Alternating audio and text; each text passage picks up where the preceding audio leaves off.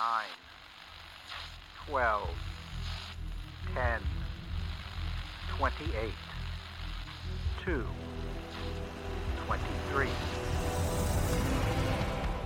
This is Deep State Radio, coming to you direct from our super secret studio in the third sub basement of the Ministry of Snark in Washington, D.C., and from other undisclosed locations across America and around the world. Hello and welcome to a special episode. I am David Rothkopf, your host, and I am very pleased to be joined today by Pulitzer Prize winning science journalist Laurie Garrett, one of the world's real experts on global public health issues. And, you know, we seem to be in a moment where that kind of expertise is missing uh, in, in some respects from the top of our government, places where you might want to find it, and uh, much in need. So I'd like to begin with, Laurie, by asking you where you think we are in the life of this coronavirus story. I, I'm starting to see some some articles saying that people think it may be peaking, but again, a lot of what's been written and said about this has been hard to believe or or or based on on wishes more than facts. So, wh- where where do you think we are? The notion that the epidemic is or will peak was based on a mathematics no, uh, model done by a group at the London School of Hygiene and Tropical Medicine. It was purely speculation, and they were drawing from available Chinese data, which we know is very poor for quite a number of reasons. So there is no evidence at this moment of anything close to a peaking event or even a plateau event anywhere in the world. Every place where this virus has broken out, it's still a growing, expanding problem. The Chinese situation is fully out of control, and the Chinese have tried absolutely everything in their book, including all the devices of repression that are brought to bear by the Communist Party in any crisis, any uh, situation considered destabilizing to Chinese authority, all the way to sort of textbook public health efforts that we would execute here under the same circumstances. Uh, but this virus is defying efforts to control it. And we should keep in mind as we watch what China's going through that we would not be able to do almost any of the things they are doing.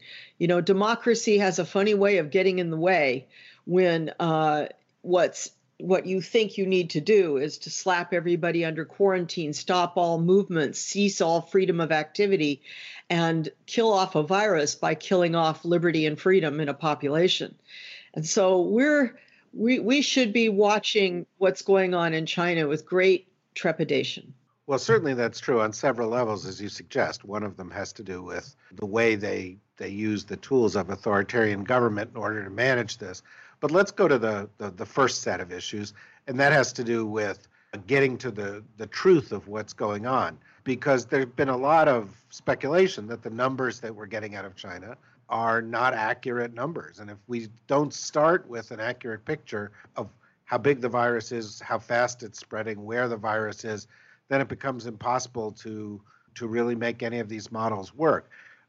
Are they cooperating with the World Health Organization? Are we getting a clear picture of what's going on there, or is it still a bit of a black box? Well, I think it's very similar to what I observed. I was in the SARS epidemic in China and Hong Kong throughout. And then over the couple years afterwards, I deliberately made journeys through the SARS hotspots that had recovered in Vietnam, Singapore, Hong Kong, mainland China, Thailand, in order to understand how everybody reacted, what they did, what worked, what didn't work. So I have a fair idea of what the playbook is that China's drawing from right now. There are a lot of differences with the SARS situation. To begin with, the playbook isn't working, and it did work with SARS. But what we saw with SARS that I think we're seeing now in China that makes it especially difficult to interpret events and such things as you're asking about well, how accurate are the numbers is that you have really two governments in China. You have the official titled government, you know, the minister of this and that, the mayor of what's it. And you also have the Communist Party government, which is often in the shadows. You may not know who the real puppeteer is in a given political situation. And what we see today is certain kinds of actions being taken by those who feel their allegiance is to a kind of system of governance versus those who feel their allegiance is to Xi Jinping and the Communist Party of China. And so, for example, uh, you can look at activities in cities outside of Wuhan and see the police taking advantage of this epidemic to arrest dissidents, beating the crap out of them in open public spaces without wearing masks, gloves, and so on. You can see people being dragged out of their apartments, kicking and screaming with such strength that it takes four or five people to wrestle them down, which is considerably more strength than you would imagine a sick person would have you can see people pulled right off the streets and stuffed screaming into tiny steel boxes on the back of pickup trucks. And you can see people dropping dead on the street. You don't know. Did they drop dead from the epidemic? Did they have a heart attack? What happened? Meanwhile, you also see the valiant efforts of uh, not just the healthcare workers and all the sort of epidemic control volunteers risking their own lives to go out and legitimately bring people into quarantine and run the quarantine centers and so on. But also, real government leaders struggling to figure out what do we do next? We tried plan A, that didn't work. plan B didn't work. Plan C isn't working. Plan D isn't working, and on and on down the list. So, when you come to the numbers, what you see is a real tension between those who feel there's a narrative they're meant to tell to the Communist Party, a sort of uh, success story or a it's no big deal story or we've got it under control story. And they massage numbers, they hold back on bad news. And then there's those who are really legitimately trying to tell the truth, trying to log the numbers, but they're also the same people trying to treat patients, trying to deal with the epidemic itself and make decisions. They're overwhelmed. And then a final uh, two issues that come to play is that until very recently, everything was focused on people with fevers.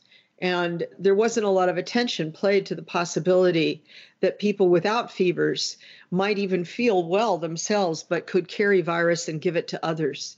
And we don't, we now know that is occurring, but we don't know how extensive it is. We don't have numbers for those people. We have no idea how many asymptomatic or low symptom patients there may be.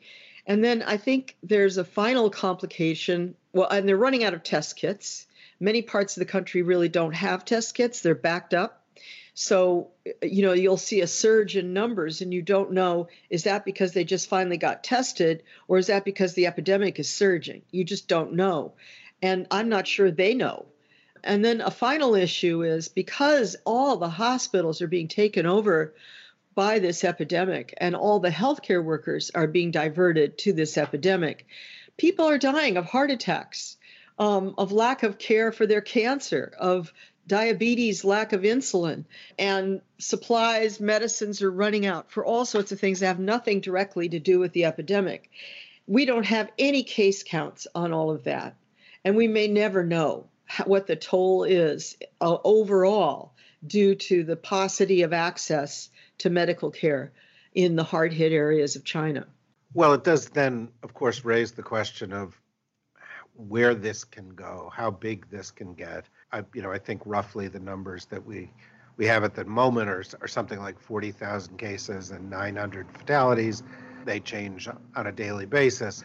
But we, have also, actually we've al- we're almost at 50,000 cases and we went over a thousand fatalities today. Okay, so my, the numbers that I just saw this morning are are, are out of date already. But we, we're starting to get cases elsewhere in the world. I, again, I the what the number I saw this morning was 13 cases in the United States. What best guess at the trajectory that this thing might take, not just in China but globally, uh, or the range of possibilities that we're dealing with here, so that people can get some idea of the impacts. Because I already, I mean, you know, yesterday I saw a famous Wall Street guy, Ray Dalio, saying, well, we've already overestimated the impact that this is going to have on the economy. It's peaked things are going to start getting better. You know, start you know investing in the stock market as though this thing is over, and and you know I found that laughable on several levels. But but but but as you look at it, and as you talk to experts in it, what do, what do you think the, the sort of scenarios are that we that, that seem likely? Well, certainly today we're hearing from WHO, and I have been saying for two weeks now, I'm not constrained by being part of the UN. I'm a free voice, so I can say the things that I know comrades inside WHO are feeling uh, long before they can. But they today are actually saying out loud the whole world needs to prepare now for a pandemic. If it doesn't turn into a global pandemic with huge impacts across the planet, well, you know, we may have spent some money getting ready, but we're getting ready and we improved our public health systems in the process. Any country that isn't looking at this and thinking, what would we do? How would we respond if something of this scale showed up in our backyard? Well, then that government should be booted out of office because it's just it's it's immoral and uh, shows a total disregard for your people to not be preparing for the very real possibility that this newly named virus, as of about 15 minutes ago, awful name. It sounds like a covert operation. COVID 19, C O V I D 19 is now the name of the virus officially. So here's what I would say we, we run, to, I would say, three possibilities and we should know over the next 10 days which one is going to play out. Possibility one is that well over 95% of the case burden and deaths remain inside mainland China, that mainland China continues to suffer on many levels for a considerable amount of time, but it in the end is a Chinese epidemic and it plays out according to the rules and regulations of the Chinese government, with it ending probably sometime in late May or early June, which is roughly the timetable of SARS. Option number two is that several of the sites to which it's already spread outside of China have very serious localized epidemics that are spreading completely independently of the original Chinese source, and that result in some very dramatic uh, hospitalizations and epidemic measures that have to be taken and increase fears, uh, especially across Asia, possibly affecting the Olympics in Tokyo, um, certainly affecting the initial torch run takeoff in mid March for the Olympics, and having a really powerful economic effect across the Asian region and for companies deeply connected in the Asian region but located elsewhere, such as the United States. Option number three is a bona fide pandemic. The virus spreads down the Belt and Road into sub Saharan Africa and into Central Asian countries, up into Russia. It becomes a genuine global threat with genuine um, uh, difficulties and scarcities all over the world. And we see every single aspect of global solidarity put to the test as countries hoard supplies, hoard equipment, hoard medicines, and cut off roads and, ba- and borders, shut down airports, uh, all in vain as the virus continues to spread. So, which of these three will it be? I think the bellwether is going to be how this is playing out in Hong Kong and Singapore these two country these two places have already independent spread going on that has nothing to do with mainland China. They are both very, very seasoned governments. They went through SARS, they've been through bird flu, they've had their share of epidemics, they've had their share of healthcare workers put in danger and dying trying to treat their patients. And they have very sophisticated healthcare systems. Singapore's is uh, uh, arguably the best system in the entire world. What I've seen in Singapore always makes me deeply embarrassed as an American to compare it to any hospital in the United States. The Singapore system is the state of the art. If Singapore can't stop the spread that is now going on in that country, then I think it's an alarm button ringing loudly for the whole world. The uh, noted healthcare expert D- Donald Trump has said that you know when the weather gets warm. I'm, i have be... to interrupt you and ask you to wash your mouth out with soap after that part of the sentence. Yeah, well, that's yeah, good uh, oral hygiene, I guess. Uh, but but they has said that you know when the weather gets warmer, this is going to be over, so don't worry about it. And then yesterday he, in the midst of all of this, introduced a federal budget that cuts funding for the WHO by three billion dollars. How how would you rate the U.S. response to this so far? Well, not only did yesterday's FY21 White House budget cut w, uh, WHO, it also cuts CDC by 20%. It cuts um, our epidemic response systems uh, even more severely than he already did in 2018. It's it seems like utter madness in the face of what's going on. It reflects not only an America first attitude, but an America sense of you know, capital H hubris. You know, we are the best, we're the smartest, we're the most prepared. And so this little microscopic creature can't do anything to us. Uh, it's just uh, divinely arrogant. And I, I, I think all Americans should be alarmed. Now, will any of that pass through Congress?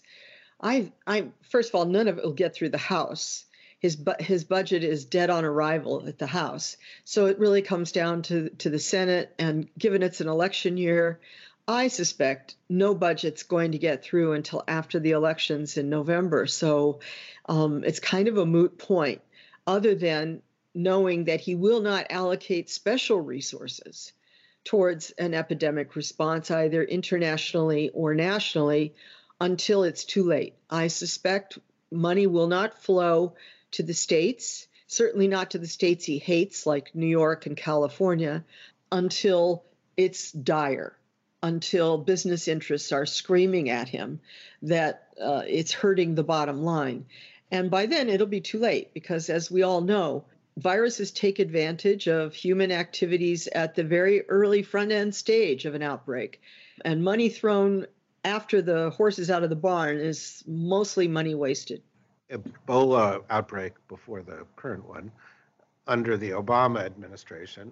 As things ramped up a bit, President Obama thought it was worthwhile putting a coordinator in place in the government, and, and he appointed Ron Klain to this job. And Ron began the job of you know coordinating all the various elements of the government response.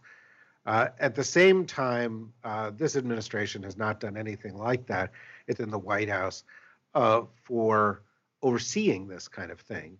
Um, do you think there would be some value, and do you think there's actually necessity for that kind of high level coordination effort at this point in this crisis, or might it become necessary soon? Well, there's two points. Let me start sort of at the back end of your question first. The worst time to set up a policy response and a government structure is in the middle of the emotional and panic atmosphere of a full blown epidem- epidemic. If you're going to set up an, a structure, a chain of command, a set of um, offices with coordination of some kind, you want to do it before the uh, epidemic strikes. And so now is is the only time. This is your window of opportunity. You blow this window and you wait until the whole United States goes into panic mode. And we know how Americans are. I mean, they'll be all over the internet with disinformation, lies. I hate the government. I don't trust anybody. Don't take vaccines. Don't take medicines. Here, buy my bogus snake oil. All this will be going on the second we have actual spread inside the United States. And that is not the atmosphere in which to build a reasonable government response. You want to do it before. Now, the front end of your question, referring to Ron Klain as a sort of epidemic czar inside the White House under the Obama government, um, that all happened because literally uh, about eight weeks after Obama took office, swine flu broke out, H1N1, in 2009. And it initially looked like it was the big one. Um, it exploded from our uh, pork industry in the Midwest to Mexico, and then really exploded out of Mexico. Within six months, it was in every country in, in the world. Fortunately, it turned out to be a very, very low virulence influenza, lower than any normal flu, but highly contagious. Um, and Obama got a quick learning lesson on what the agencies were in the government that were responsible for dealing with an epidemic and what happens on the global stage and what hoarding looks like when a whole country says we won't sell you masks um, we won't sell you Tamiflu. We won't, and then another country says we won't let you have vaccine, and so on. So then, when Ebola came along, he was already he'd already ordered some elements of government to review the 2009 epidemic and look at where the weaknesses were in, were in our government structure, and to work with WHO and other international agencies. Along comes uh, Ebola in 2014 in West Africa, and uh, all faith in the international scale response collapsed as they sat on it and didn't declare an emergency for nine months. Um, and meanwhile, inside his own government, Obama could see that there were far too many agencies that played a role in a global epidemic response, in many cases overlapping or even worse, competing with one another. And there was no overarching system of, of control and management of a U.S. response. Uh, and so they invented a whole new way of operating. And some of it worked, some of it didn't, but it was certainly better coordinated than any U.S. engagement in an epidemic ever had been. And then in their after reviews, once the uh, Ebola epidemic was over and the U.S. military had pulled out of Liberia and uh, CDC, USDA, I mean, USAID, all the various agencies were back home.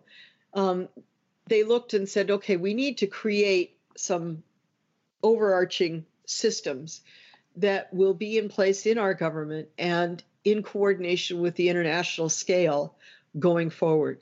And they worked closely with the World Economic Forum to set up certain structures related to rapid invention and dispersal of vaccines and medicines. They worked with um, uh, the International Gavi, the vaccine initiative, to look at how to equitably get vaccines distributed in poor countries as well as rich in a crisis. And um, they set up a, a, control structure inside the National Security Council, inside the Department of Homeland Security, and inside of Health and Human Services with cross bridges between them, very active, flowing. All of that was eliminated in 2018 by the Trump administration. Well, you know, that sounds, to use your term from earlier, like utter madness. Um, it certainly sounds like utter madness in the context of what has happened with now what you reveal is, is, is, is known as COVID 19, but that's not the only public health crisis going on in the world right now. Um, there is another Ebola outbreak, is there not, in in the Democratic Republic of Congo? Um, the, the the global public health system is being tested right now um, in some rather serious ways, um, and so perhaps in the few minutes we've got remaining, you could talk a little bit about how it's being tested and and what you know what this might suggest about the future because bad as this is this may not be as bad as it gets right? Well let's look first of all the ebola epidemic going on in north kivu in the democratic republic of congo started in on august 1st 2018 it's still going on today so that tells you right there that a whole lot of tests have been failed um, we should have brought this thing under control a long time ago. But of course, when you have more than 130 military operations underway in surrounding your epidemic response, with rival groups shooting and slaughtering one another and shooting and slaughtering your healthcare workers, it's very hard to stop an epidemic. And we we see that in that region, essentially, you have a failed state and you have an inability inside the United Nations Security Council to do much of anything about it. Um, so that is a classic case that tells us the issue is not the virus, the issue is humans and how humans behave with each other, and whether or not it's possible to actually execute a rational public health response in the middle of an irrational set of human activities. What we see right now in China is not only uh, this COVID 19 virus circulating in human beings, but they now have African swine fever, which has slaughtered about 50% of all pigs, not only in China, but across Asia. So they have a huge deficit in access to pork and pig meat. And then H5N1, the very lethal bird flu that for some types of birds is 100% lethal, has reemerged and is slaughtering uh, chickens and ducks all across China. So, in addition to this horrible primary human epidemic with the coronavirus, we have uh, two big raging epidemics that have both economic consequences for the country and are affecting availability of protein for people under quarantine. And it's interesting to look and see photographs of the delivered food plates that people in quarantine are receiving. Almost none of them have any meat or protein on them. They're all piles of raw vegetables and uh, perhaps bread, and that's or a little bit of rice. And I understand that rice is also running out. So when you look at a situation like this, you have to ask when was last time we had three, four, five mega epidemics simultaneously in a, in one country? Um, boy, you have to really stretch back in history to name such a such a time.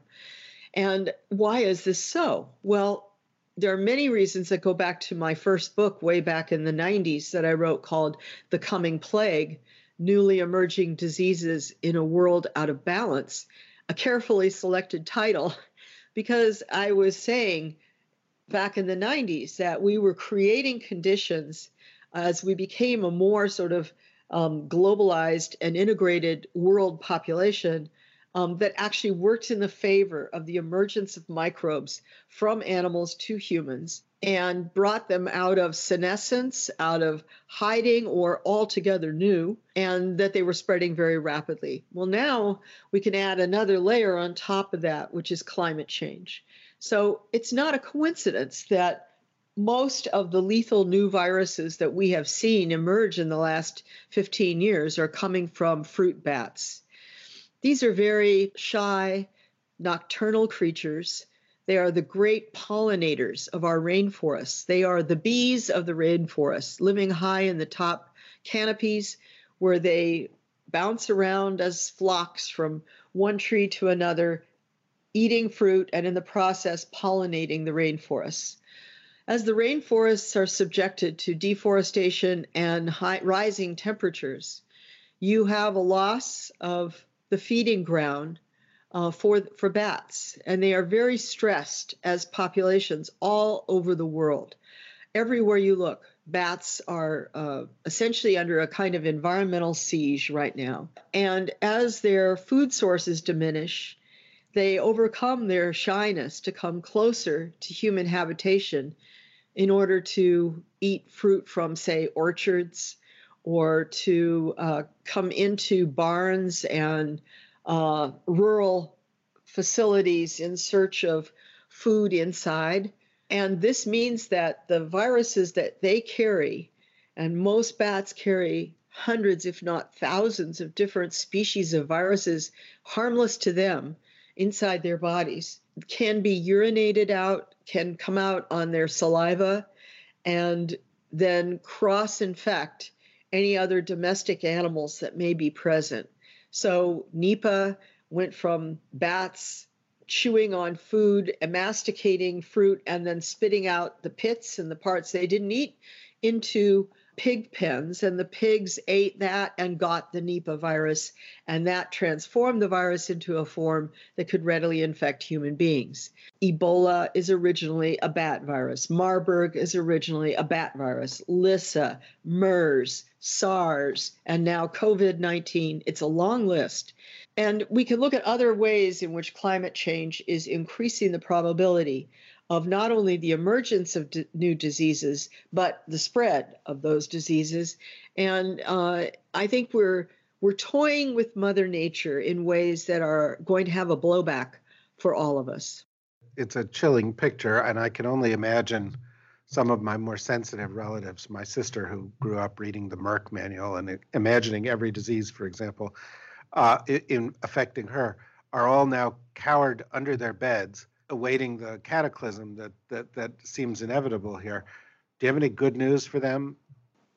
Well, the good news is that we do know a lot of ways to conduct appropriate environmental surveillance and to catch outbreaks at their earliest stages and pounce on them before they get to the stage that this COVID 19 is in today. If the Chinese response in Wuhan by the Communist Party leadership there had not been cover up and had not been to jail the eight physicians that were trying to call attention to it, including the now great martyr, Dr. Li Wenliang, we could have seen control take place and it, we would probably never have seen this giant epidemic. We have capacity to pounce. We have training, we have understanding. We know so much more today than we did 20 years ago or even 17 years ago with SARS. And we have a toolkit. We have the ability to, to sequence our entire world and there are many groups out doing, uh, you know, sequencing of of the DNA of the planet to figure out what's in the DNA of the planet that is potentially dangerous to human beings and under what circumstances. Where is it located? How does it move? How do humans become exposed? We have the tools. What we don't have is sufficient level of concern to address the, these issues in between outbreaks so that we do the research, we fund the science, we build the barriers of protection for the human being population, and we anticipate by creating drugs and vaccines that can address a virus if it emerges.